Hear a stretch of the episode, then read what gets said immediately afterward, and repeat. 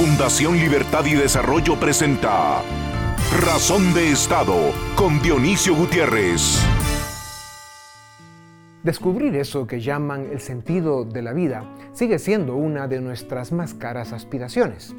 Aprender a vivir no es poca cosa, sobre todo cuando se dispone de un tiempo tan corto. Como dicen, no es el tiempo el que pasa rápido, es la vida. Por eso, el gozo de vivirla está en el camino, no en el destino. La vida es incierta, cuesta arriba e imperfecta. Por eso, quienes logran dar importancia a las cosas que realmente importan, alcanzan mayor bienestar. Dice un maestro que en la vida se dan situaciones en las que su lógica escapa a toda lógica porque no pasan por la razón. La prisa, la presión, las pasiones, el peligro, el miedo, alteran el curso de nuestro juicio. La lógica deja de ser la guía de nuestra conducta porque no toda acción humana es racional, ni el ser humano es racional por naturaleza. Por eso, además de educar la mente con la aritmética de las cosas, es importante conocer nuestro corazón, pues con frecuencia la razón suele ser menos inteligente de lo que pensamos.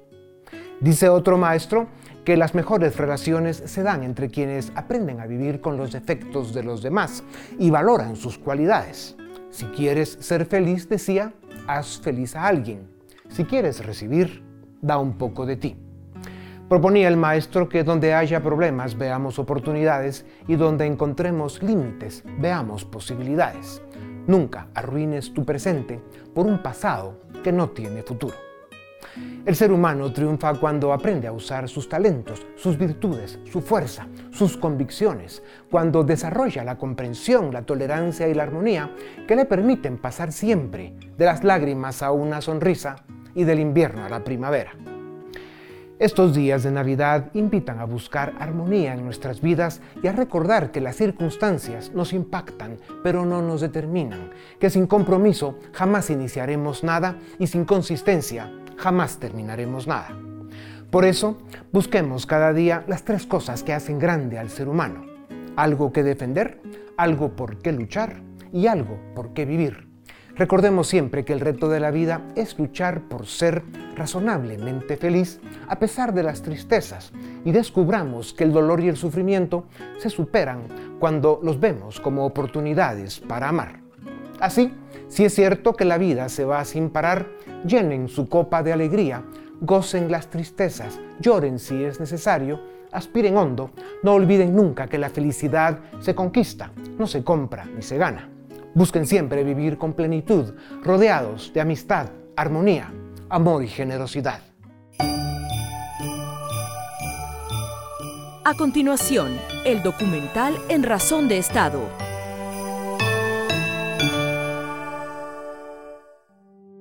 Desde hace más de 30 años que tenemos el privilegio y la responsabilidad de estar cada semana frente a las cámaras de televisión, nuestro programa de Navidad ha sido el momento especial que nos permitió cerrar cada año, lejos de los problemas del diario vivir, pero cerca de la gente, indiferentes a la política y a la economía, pero acompañando a las familias y a los ciudadanos en sus anhelos e ilusiones por un mundo mejor. Cada año, en los días de Navidad, hemos compartido con líderes sociales, artistas, doctores, enfermeras, bomberos, jóvenes, autoridades de instituciones, profesionales, con niños especiales, con niños que sueñan con hacer algo importante en su vida, con migrantes, con la vicepresidente de nuestra fundación y con personajes y protagonistas que, por su liderazgo y su aporte a la sociedad, merecen un lugar especial en la historia. Cuando la naturaleza ha decidido lastimar los días de Navidad en alguna región de nuestro continente, hemos hecho saber su dolor. Hemos intentado consolarlos y hemos llevado ánimo y ayuda a las víctimas para que rescaten estos días que debieran ser de alegría, paz, familia y bienestar. La lección más grande que hemos encontrado en estas fechas que por tantas razones son tan importantes y especiales es la voluntad, el compromiso y el deseo común de gente buena por construir países de los que podamos sentirnos orgullosos. En estas fechas, da la impresión de que las emociones buenas, la voluntad para trabajar en la comunidad y por la comunidad, y los deseos de hacer el bien están más a flor de piel, y por eso debiéramos aprovecharlas para tomar grandes decisiones colectivas, para hacer grandes compromisos, para iniciar proyectos que benefician al ser humano y todo lo que nos permita avanzar con más velocidad. La libertad es la palabra que está siempre presente en nuestra vida, en nuestro esfuerzo diario, en Razón de Estado, nuestro programa de televisión. Solo quienes la han perdido o viven en peligro de perderla saben lo que realmente vale. La libertad, como el aire, como el sol, y ya no quedan muchas cosas más, es de los valores que se toman a la ligera o se dan por sentado. La libertad del individuo es lo que le permite llamarse ser humano, pero de esto hablaremos después de Navidad. América Latina y sus latinos merecen todo lo bueno que el universo ofrece. Es cierto, hay que trabajar y mucho, pero si de algo saben los latinoamericanos, es dejar el alma en sus batallas por sus familias, por su país, por construir un mundo mejor. Desde esta tribuna va nuestro respeto, nuestro agradecimiento y nuestros mejores deseos, porque esta Navidad le traiga paz, salud, prosperidad y alegría a la región más maravillosa del planeta nuestra América Latina.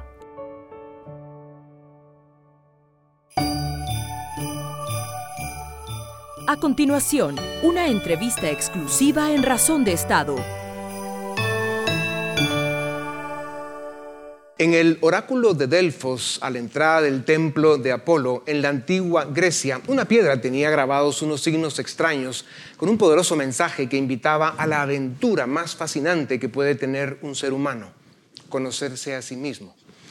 La vida, el sufrimiento, la felicidad, las emociones, las relaciones personales los éxitos, las derrotas, la importancia de saber levantarse después de cada caída, reinventarse y buscar ser siempre un factor positivo para el mundo que nos rodea, son las tareas que más beneficio pueden traer a cada individuo y a la especie humana. Para discutir sobre estos temas relevantes e indispensables para la vida, tengo el privilegio de presentarles desde España al doctor Mario Alonso Puch, es médico fellow en cirugía por la Universidad de Harvard y formado en el campo de la inteligencia humana en la Facultad Superior también en Harvard. El doctor Puch es un científico riguroso que lleva varias décadas estudiando y ofreciendo soluciones para la salud integral del ser humano.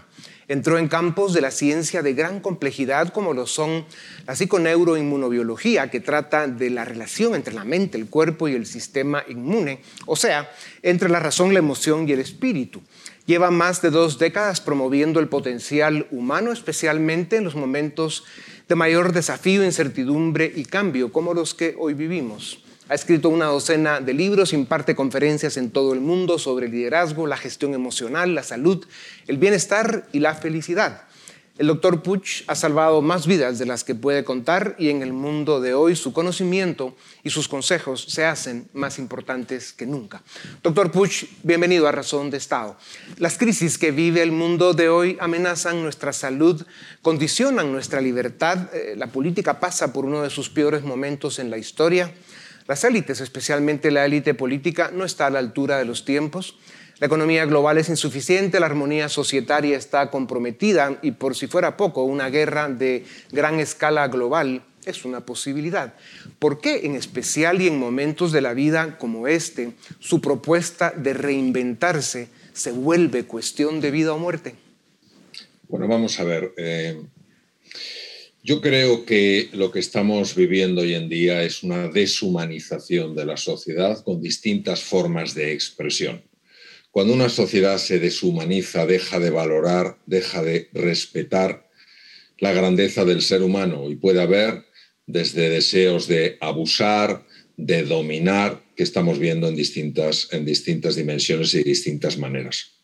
Pero yo creo que es extraordinariamente importante y urgente volver a esa sociedad humana, donde de alguna manera podamos tener diferencias de opinión, diferencias en nuestra manera de pensar, pero que todos reconozcamos que formamos parte de una única familia, la familia humana.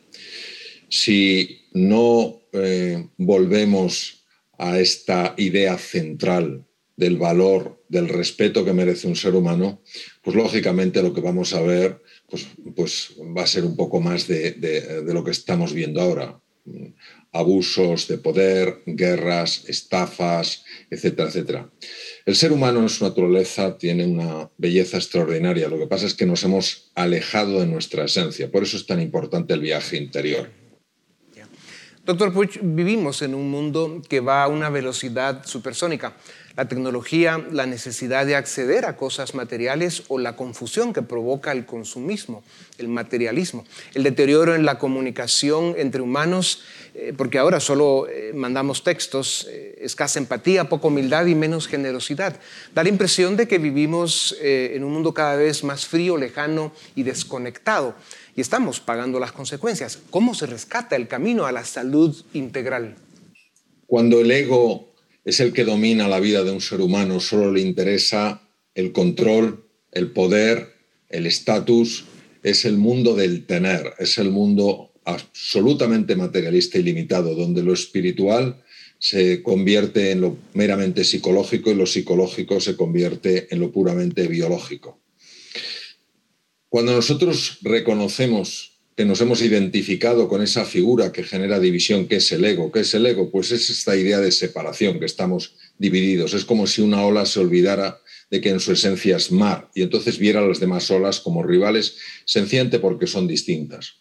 Hasta que no reconectemos con esa unidad fundamental que todos somos, vamos a estar absolutamente perdidos, vamos a estar a merced de nuestros egos. Lo que estamos viendo son luchas de egos cuando hay una lucha de poder, es una lucha de ego. Cuando alguien quiere someter a otra persona, eso es una lucha del ego.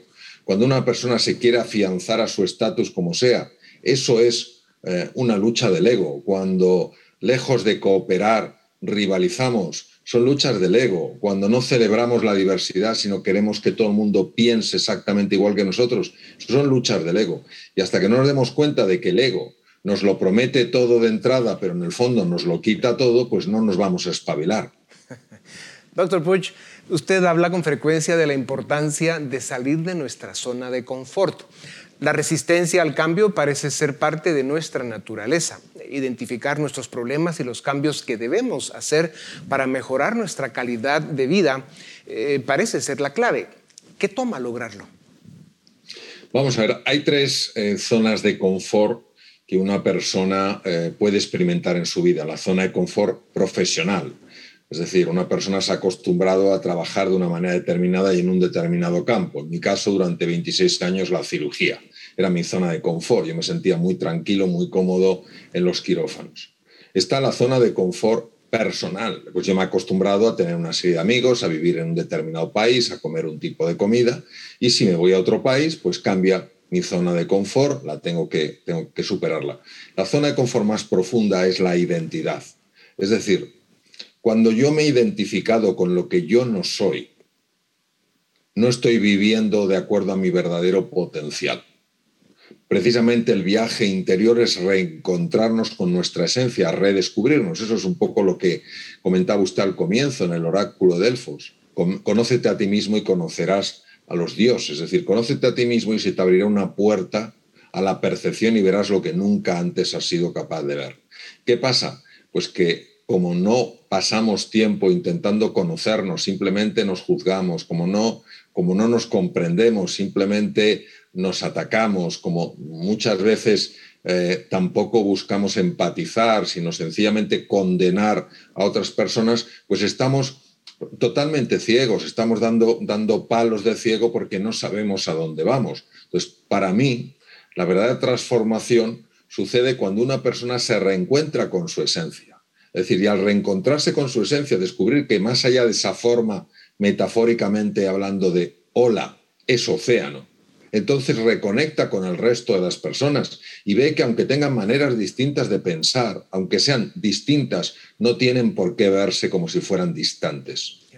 He leído casi todos sus libros, en especial este, Reinventarse, que es su 23 edición. No sé cuántas más han salido después de esta, pero creo que las he leído todas. Y cada vez que lo leo y lo vuelvo a leer, aprendo algo. Es realmente extraordinario, eh, como todo lo que usted comparte. Doctor Puch, eh, y hablando de eso, usted incluido, muchos científicos han concluido que la mente produce el 80% de enfermedades que padecemos. La mala gestión de nuestras emociones, el estrés, el dolor, la tristeza, eh, la pérdida nos condicionan, nos hacen un daño físico y mental que no podemos controlar. Usted habla de que es muy útil conocer el origen de las emociones, pero que es posible interactuar con ellas de una manera que no nos hagan daño. Cuéntenos el secreto. Bueno, vamos a ver, hay emociones que son completamente naturales al ser humano. Es decir, que una persona esté triste por la pérdida de un ser querido, por la pérdida de un negocio por el que ha luchado durante tantos años, no solamente es que es comprensible, es que es humano. Ahora bien, gran parte de las emociones que nos generan un enorme sufrimiento son creaciones de la propia mente. Nosotros somos capaces de crear resentimiento, somos capaces de crear celos, somos capaces de crear envidias, somos capaces de crear miedos, angustias. Todo esto lo puede crear la mente humana. Y esto eh, es importantísimo saberlo, porque aquí está el origen del sufrimiento humano. Si nosotros nos damos cuenta de que no tenemos por qué crear esas emociones, que podemos crear unas emociones diferentes, que podemos crear entusiasmo, que podemos crear alegría, que podemos crear paz interior, se abre un nuevo horizonte en nuestra vida. Lo que ocurre es que esto es muy contraintuitivo porque nosotros consideramos que las emociones son puras reacciones a lo que nos pasa. Encontramos una justificación que viene de fuera y se nos hace muy cuesta arriba abrirnos a la posibilidad de que son creaciones. Por eso al final no es tanto lo que a uno le pasa como la relación que uno establece con lo que le pasa. Yo ante un error que cometo, y obviamente cometo muchos errores a lo largo del día, yo puedo sencillamente crear dos tipos de emociones. La emoción que me lleva a superarme, a no perder el entusiasmo, a aprender del error, a mejorar cada día. O una emoción que puede ser devastadora, una emoción que me llene de sensación de culpa, de sensación de vergüenza. Y son creaciones. Esto es importantísimo conocerlo, porque nos da, es lo que se llama el empowerment, nos ayuda a darnos cuenta del poder interior que tenemos, porque quien es capaz de gestionar sus emociones también es capaz de gestionar su vida. Claro. Doctor Bush, la, la, autoestima es algo de lo que usted habla mucho. Usted dice en sus libros que los humanos somos bastante más sensibles a la crítica que a la alabanza y que esto puede ser muy limitante para funcionar en la vida. Usted refiere al ego, ya lo decía, como una estructura mental que tiene consecuencias físicas y que busca por sobre todo la supervivencia, aunque ello nos lleve a causar sufrimiento a otros. ¿Cómo minimizar los efectos negativos que puede tener el ego? ¿Cómo se logra ser más empático y más humilde? Tenga en cuenta que cuando uno no sabe quién es, tiene que buscar la referencia en otros lugares. Como no sabemos mirarnos en un espejo en el que veamos nuestra verdadera identidad, nos miramos en los espejos de los demás. De tal manera que al final nuestra estima, nuestra propia autoestima, depende de cómo nos estiman los demás. Y eso hace que seamos tan sensibles a la crítica, porque para nosotros la crítica no es simplemente un comentario, es algo que está afectando directamente a nuestra manera de estimarnos. Lo cual quiere decir que tenemos que buscar una referencia diferente a la que hemos encontrado hasta ahora. ¿Dónde se encuentra la referencia? La referencia se encuentra, desde mi punto de vista y desde mi experiencia, en el viaje interior, de nuevo el oráculo de Delfos. Cuando una persona conecta con ese silencio, que le abre un espacio para conocer lo que está más allá de los sentidos, empieza a tener experiencias muy profundas de su verdadera naturaleza. Entonces, nosotros mm, consideramos que no debe haber nada tan valioso en nuestro interior porque si lo hubiera nos sentiríamos mejor. Y esto no es así, esto es como si alguien porque mm, se levanta por la mañana y ve que el día es nublado dijera que no existe el sol. No, el sol siempre está, pero nos hemos acostumbrado a ver los días nublados. Pero claro, mm, estamos tan acostumbrados a ver los días nublados que se nos, ha olvidado que existe el sol.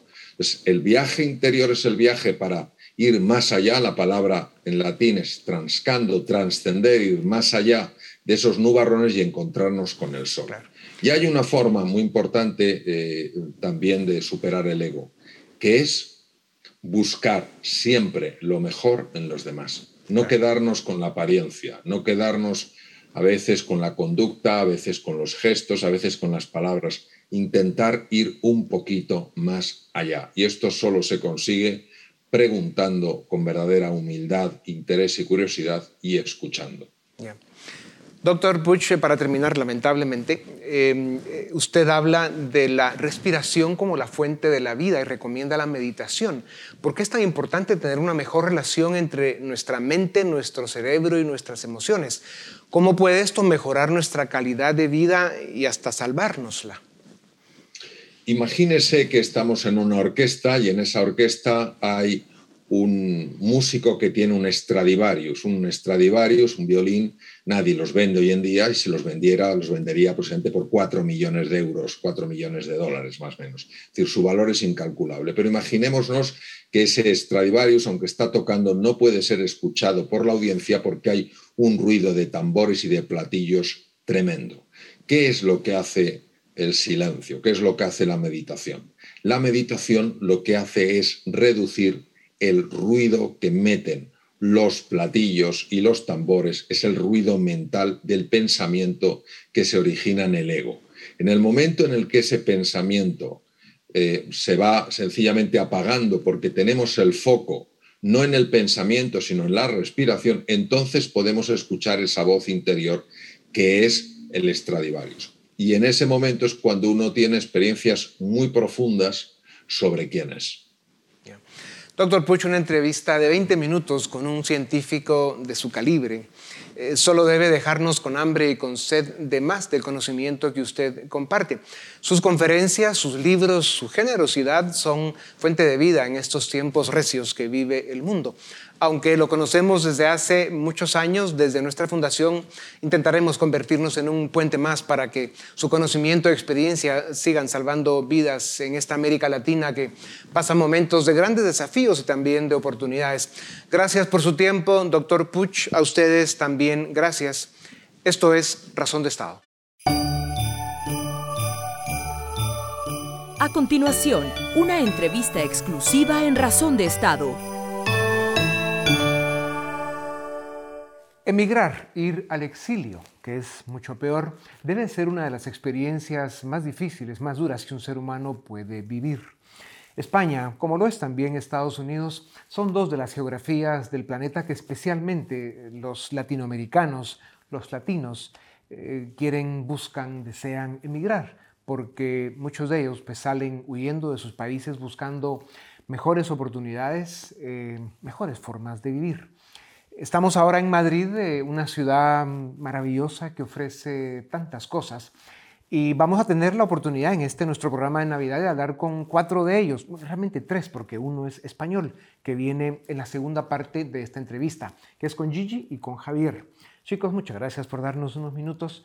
Eh, Gigi, cuando hablamos de emigrar, tú, tú eres argentina. Sí. Y además eres porteña, que son como le dicen a los de Buenos Aires. Sí. Em, y viniste a Madrid hace un año. Sí. ¿Por qué? Miedo de tomarte un Uber, un Cabify. Em, esas cosas. Que no solo que te roben, sino que también te maten. ¿Y tú crees que hay mucha gente eh, joven en Argentina que quisiera emigrar? Sí, muchísimo. ¿Qué porcentaje dirías tú? Yo tengo un dato, vamos a ver si coincidimos. ¿Más de la mitad? Sí, mucho más de la mitad. Mucho más de la mitad. Yo te diría que el 70%, sí. Que es un dato muy parecido al de mi país y al de otros países como el mío. Sí, hay países de América Latina que, que lo pasan mal, que lloran, que sufren. En fin, Javier, has conocido a muchos latinos en España desde que estás acá, que ya son unos cuantos años. Em, ¿Cómo son? Eh, ¿Cómo, ¿Cómo los recibe en Madrid? Yo creo que como bien dijo Gigi, hay un poco de los dos, ¿no? Eh, tanto latinos que vienen bastante sofocados por dónde vienen y lo que viven, otros simplemente por una mejor oportunidad están aquí. Eh, Madrid para mí, de lo que yo he vivido, los recibe bastante bien. Yo creo que Madrid es una ciudad muy internacional, en donde tanto otros latinos como los españoles de Madrid pues nos han acogido bastante bien. Eso es, eso es Madrid. Claro que es diferente que España, ¿no? Porque en otras regiones de España, ¿cómo le va a los latinos? Sí, a ver, lo que yo he escuchado, yo he vivido también en otras regiones, el latino, quizás en unas regiones distintas a España, eh, los roces culturales son, son un poco más notables. Eh, quizás no somos tan bienvenidos como lo somos en Madrid y se nota. Y yo creo que por eso Madrid cada vez más se está convirtiendo en un hub muy importante para el latinoamericano que se siente relativamente seguro de venir acá. Y más ahora de que están viniendo muchos argentinos, venezolanos, mexicanos, etc. Entonces cuando vienen ya tienen a su gente aquí. Entonces salen de su país, pero vienen a una pequeña Argentina dentro de Madrid. También comparan Madrid con un nuevo Miami, ¿no? Sí, y cada vez más. Por, por, la misma migración que hay de unos países muy típicos que iban antes a Miami, ahora Madrid está siendo su, su, su nueva casa. otra, otra, capital, otra capital de América Latina. Claro, que comparar Miami con Madrid, pues también. Aquí no hay mar, ¿verdad? Pero Madrid es Madrid. Sí. Gigi, en, en, el caso tuyo, ¿qué otros casos conoces de argentinos que hayan venido acá eh, a buscarse la vida, pero que vinieron sin nada más que ganas de trabajar? Mm, bueno, yo ahora me traje hace dos meses a una de mis mejores amigas. Hombre. sí. Eh, lo mismo, así dejó su trabajo y que estaba así a cinco años, siempre igual, ¿no? Ganando lo mismo, sin avanzar de posición. Eh, ¿Y, con qué vino? Con ropa. Lo, lo que traía puesto. sí. Ya. ¿Y ya venía con un trabajo o vino a buscar un No, trabajo? vino a buscarlo. O sea que se vino con lo que traía puesto, cinco pesetas, y a buscar una oportunidad. Sí, sí, vender los muebles de, de su apartamento y nada, y con eso. Y, y, cuando tú te preguntas o cuando ella comparte contigo su estado emocional, su, su, grado de desesperación, por ponerlo de alguna manera, o de tristeza por dejar su país. Y por otro lado, venir a una ciudad como Madrid, que, que, pues, que ofrece muchas cosas, reconociendo que hay que trabajar duro sí. y, y, que hay que pues, dar la talla, ¿no? Ya, pero sí, eso no quita que te cueste muchísimo, o sea, uh -huh. todos lo vivimos diferente, creo yo. Mm, yo me adapté bastante fácil, la verdad, eh, por, pero porque mi personalidad es así, soy como bastante uh -huh. adaptable. Pero a ella en su caso le está costando bastante, o sea, el tema de, ya tiene trabajo todo, ¿no? Por supuesto, hizo todo, nos mudamos, pero, pero el tema de, bueno, de estar lejos de casa igual. Claro. ¿Novios latinos o españoles? Ningú, nada. Nada, no me digas. nada. Pero Te dejo intentado... mi número de teléfono, chicos. Sí. Cuando han intentado, eh, eh, ¿cuál es la diferencia? ¿La hay? Cada uno tiene sus problemas, dejemos yeah, ahí. Sí. eh, sí, para mí el hombre español es muy diferente al hombre argentino. Ya. El argentino es como dicen acá, te come la oreja.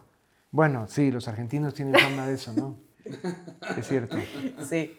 Y el español yo lo veo como más, ¿cómo decirlo? Más frío. Eso. Más distante, más, eh, más pragmático. Exacto. Ya, eso tiene, tiene su tema. Javier, eh, la vida al final del día eh, es buscar vivir con la ilusión de ser razonablemente feliz. ¿Qué ofrece Madrid para eso? ¿Cuáles son las circunstancias?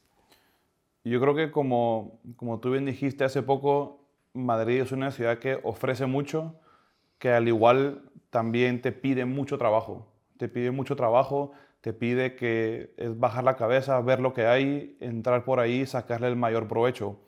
Algo que al menos yo he aprendido mucho de España y de los españoles es que aquí eh, trabajan para poder vivir a comparación de tanto de mi país y lo que yo he visto tanto en Guatemala como en Estados Unidos, allá viven para trabajar.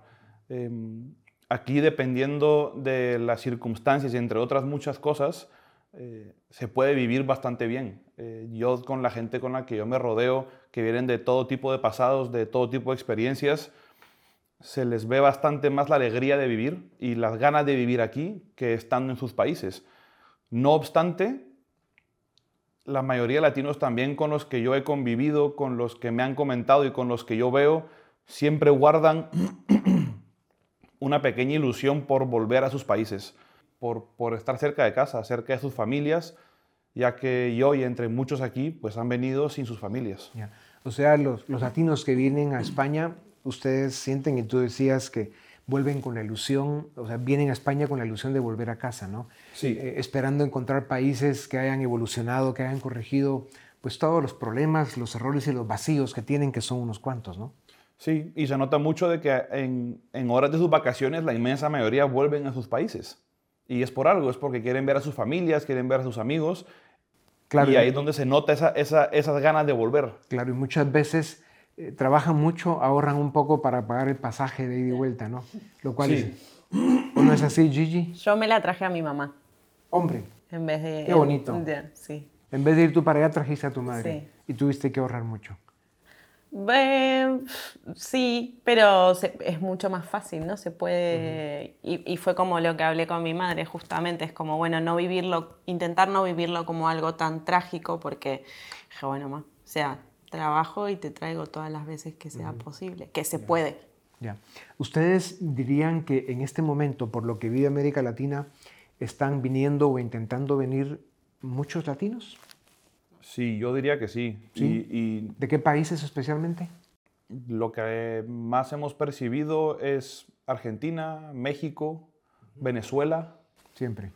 Eso es lo que más. Sí. Eso es lo que más. Y veremos cómo sigue aquello. Sí. Y, y de Argentina, por ejemplo, que el deterioro sigue profundizándose. ¿Tú escuchas de argentinos que quieran venir a España? Yo sí, sí, sí, sí. Sí, muchísimo. Muchísimos. Lo que pasa es que, bueno, obviamente, o sea, Claro, venir se dice fácil, ¿no? Hay que tener papeles. eh, exacto, ese es el punto. Hay ¿no? que tener papeles. A ver, tenés que- danos un, un- un resumen de eso, los papeles y... Casi todos los que venimos es porque somos descendientes de italianos, españoles o más, pero en Argentina la gran mayoría somos de italianos y españoles, entonces podemos acceder a tener el pasaporte europeo, pero eso conlleva trámites y, Claro. o sea, a mí me demoró cinco años en poder tenerlo. para poder venir, porque veniste hace un año y medio. Exacto, o sea, cinco hasta poder tener el pasaporte Ya. europeo y ahí Ya. recién venir. Ya. Entonces hay muchos que no, que no lo tienen. Javier, en tu caso estás empezando mm, tu, tu propia empresa, eres un emprendedor que se está dando una paliza importante, además con un grupo de chicos extraordinarios, pero que eso, están dando una batalla eh, frente a frente con el destino. Eh, ¿Cómo es España para eso? ¿Cómo es Madrid para eso? Bueno, el, el tema negocios y emprendimientos en España, la verdad, no es fácil. Es algo de que al menos yo como extranjero me he venido a chocar con un sistema eh, tributario, legal, eh, de, laboral, de equipo, muy distinto a lo que yo estoy acostumbrado, ni para bien ni para mal, simplemente distinto. Entonces eso me, me lleva a mí a, a aprender, a cometer errores, a volver a levantar la cabeza, a pedir ayuda, a preguntar los temas en los que yo no sé. Eh, y más en la industria de la que yo estoy emprendiendo, que es la hostelería, es un trabajo que es 24/7. Desde antes de la apertura de los locales hasta después del cierre, es estar muy pendiente, eh, estar muy encima, pero como, como tú bien dijiste, este emprendimiento no, no sería real sin el equipo que me rodea. Y yo creo que eso es lo que, lo que esto lo hará triunfar. Es, es por el equipo de que está compuesto por, por latinos de todas partes y también por españoles. Excelente. Pues salud por eso. Chicos, feliz Navidad. Gigi, qué gusto. Javier, qué maravilla. Salud. Felicidades a los dos que lo están haciendo bien y qué bueno ustedes dos representan pues eso que muchos llaman la reconquista, no solo que de, de América Latina para España, que al final es, es eh, unir otra vez lazos que, que han estado siempre y que hoy pues podemos hacerlo, hacerlos más fuertes. Salud y feliz Navidad. Feliz Salud. Navidad. Salud.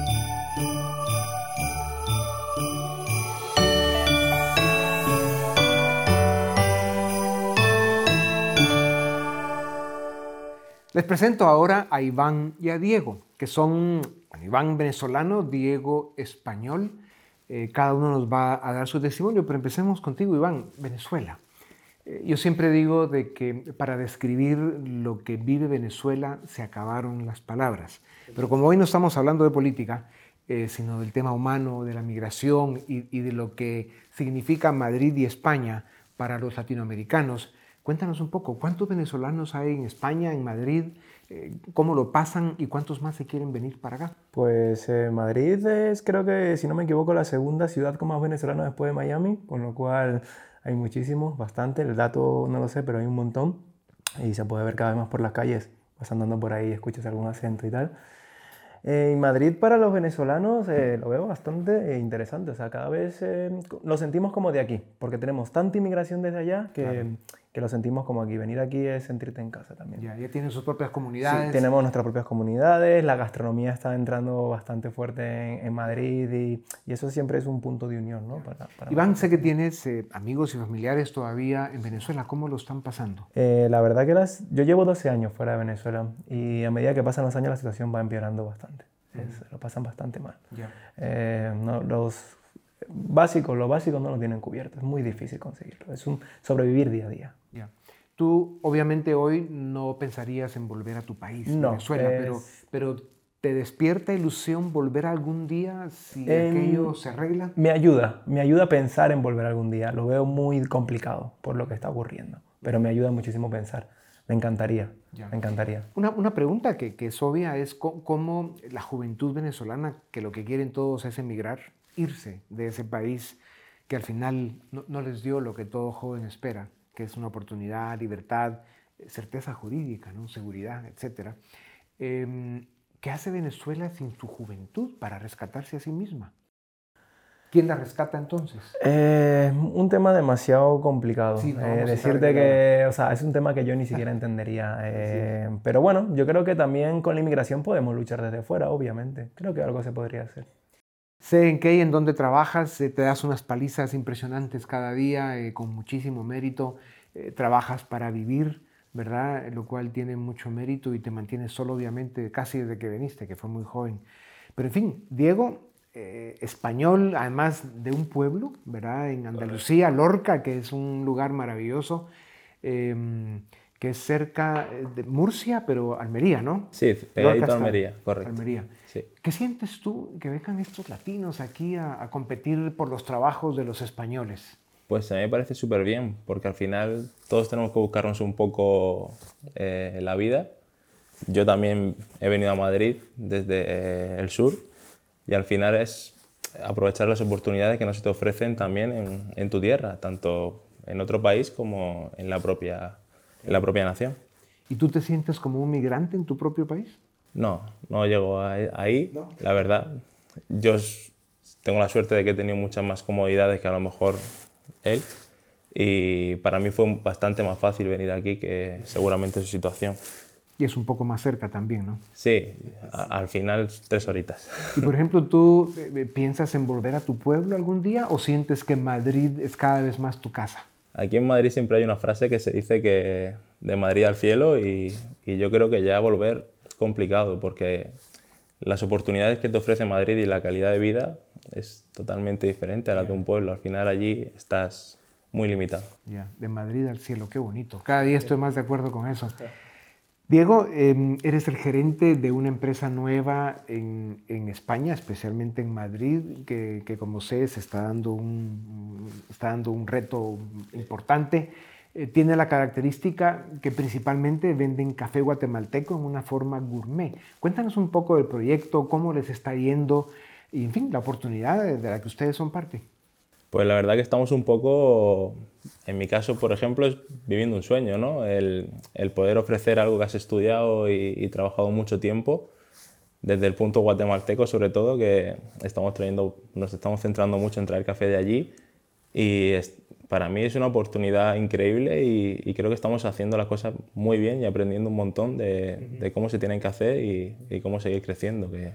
Que es lo importante. Ya tienen dificultad para que la gente que llega a sus tres, eh, a sus tres tiendas eh, eh, quepe, que entre, que, que, que puedan estar todos a gusto, pero se llama Ambu y, y lo están haciendo muy bien y la verdad que yo los felicito porque es un emprendimiento que, que merece ser exitoso, de hecho, como lo está haciendo.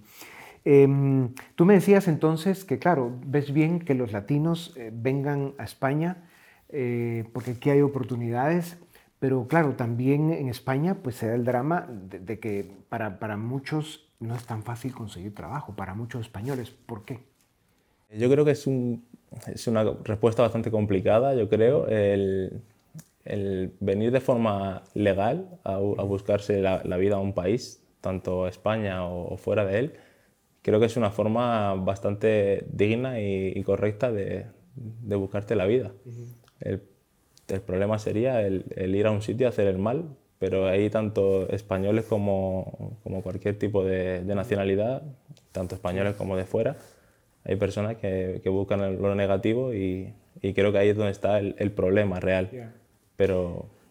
Iván, eh, tú como venezolano, pero especialmente como latinoamericano, eh, ¿cómo sientes que te ha recibido Madrid? ¿Cómo te ha recibido España? Ya decías que la comunidad venezolana obviamente es cada día más grande, pero ¿eso tiene un límite o realmente podemos llenar España los latinoamericanos? Podemos, podemos, podemos y deberíamos. deberíamos. Sí, no, eh, Madrid al principio, obviamente el tema de la inmigración siempre es muy complicado, aunque vayas a un país y tú tengas claro que vas a tener un poco más de mejores oportunidades. Pero, pero yo siento que España, Madrid en concreto, al haber tanta cantidad de venezolanos, te sientes como en casa. Es bastante fácil sentirte como en casa. Obviamente nunca vas a dejar de lado la nostalgia, parte de la inmigración. ¿Tú dirías que la integración cultural, el tema de tener la misma lengua, compartir la misma lengua, que es una cosa maravillosa, eh, la afinidad que hay entre las culturas, eh, incluso la descendencia, como decía Gigi, que, que, bueno, en América Latina encuentras españoles, sobre todo italianos y otras nacionalidades, pero bueno, se habla el español, ese es nuestro idioma. Eso, ¿cómo lo ves? ¿Qué ventaja o qué fortaleza nos ofrece por el hecho de que tiene estas características. Facilitar la comunicación y entendernos todos, que es para mí lo principal de, muchas cosas. Es positivo, es positivo. Eh, obviamente será, la inmigración va a ser mucho más sencilla en un país que hable tu idioma, que hable tu idioma materno. Y con toda la, la, la, riqueza cultural que tenemos juntos, es, bastante, bastante fácil, yo diría yo. Diego, España, pero especialmente Madrid, es una de las ciudades que cuando ya prende sus luces de Navidad se pone, que de hecho ya lo es sin ellas, eh, como una de las ciudades más lindas del mundo. Em, tú ya la has vivido, obviamente. ¿Qué, se siente? ¿Cómo, ¿Cómo se disfruta? Yo alguna vez la he logrado ver antes de la Navidad, pero ya con las luces puestas y siento que todo Madrid está en las calles a pesar del frío. Sí, o sea, Madrid cuando llega Navidad yo creo que se vuelve una ciudad bastante especial, o sea, llena de turismo, donde tanto los propios que vivimos aquí como la gente que viene, hay una cantidad de gente impresionante y, se vuelve, hay mucho ocio, mucha vitalidad. Yo creo que siempre que llega Navidad es como que la gente olvida un poco los problemas que hay en el día a día y, y los tapamos con un poco de felicidad que creo que también es necesaria en, estas fechas. Pues muy bien dicho, ¿no? hay que mejor terminar esta conversación pues diciendo eso, ¿no? Que si bien es cierto que vivimos en un mundo con tanta complejidad, eh, algunos miedos y, alguna que otra amenaza también, eh, eh, ojalá y así será. Navidad debe ser un momento, un espacio en el que logremos, pues eso, ¿no? vernos todos a los ojos, celebrar, brindar por la vida y seguir soñando con un mundo mejor. Así que salud por eso, Diego. Qué gusto, feliz Navidad. Iván, sigan adelante y felicidades de verdad por esa batalla que están dando, que es admirable. Razón de Estado con Dionisio Gutiérrez es una producción de Fundación Libertad y Desarrollo.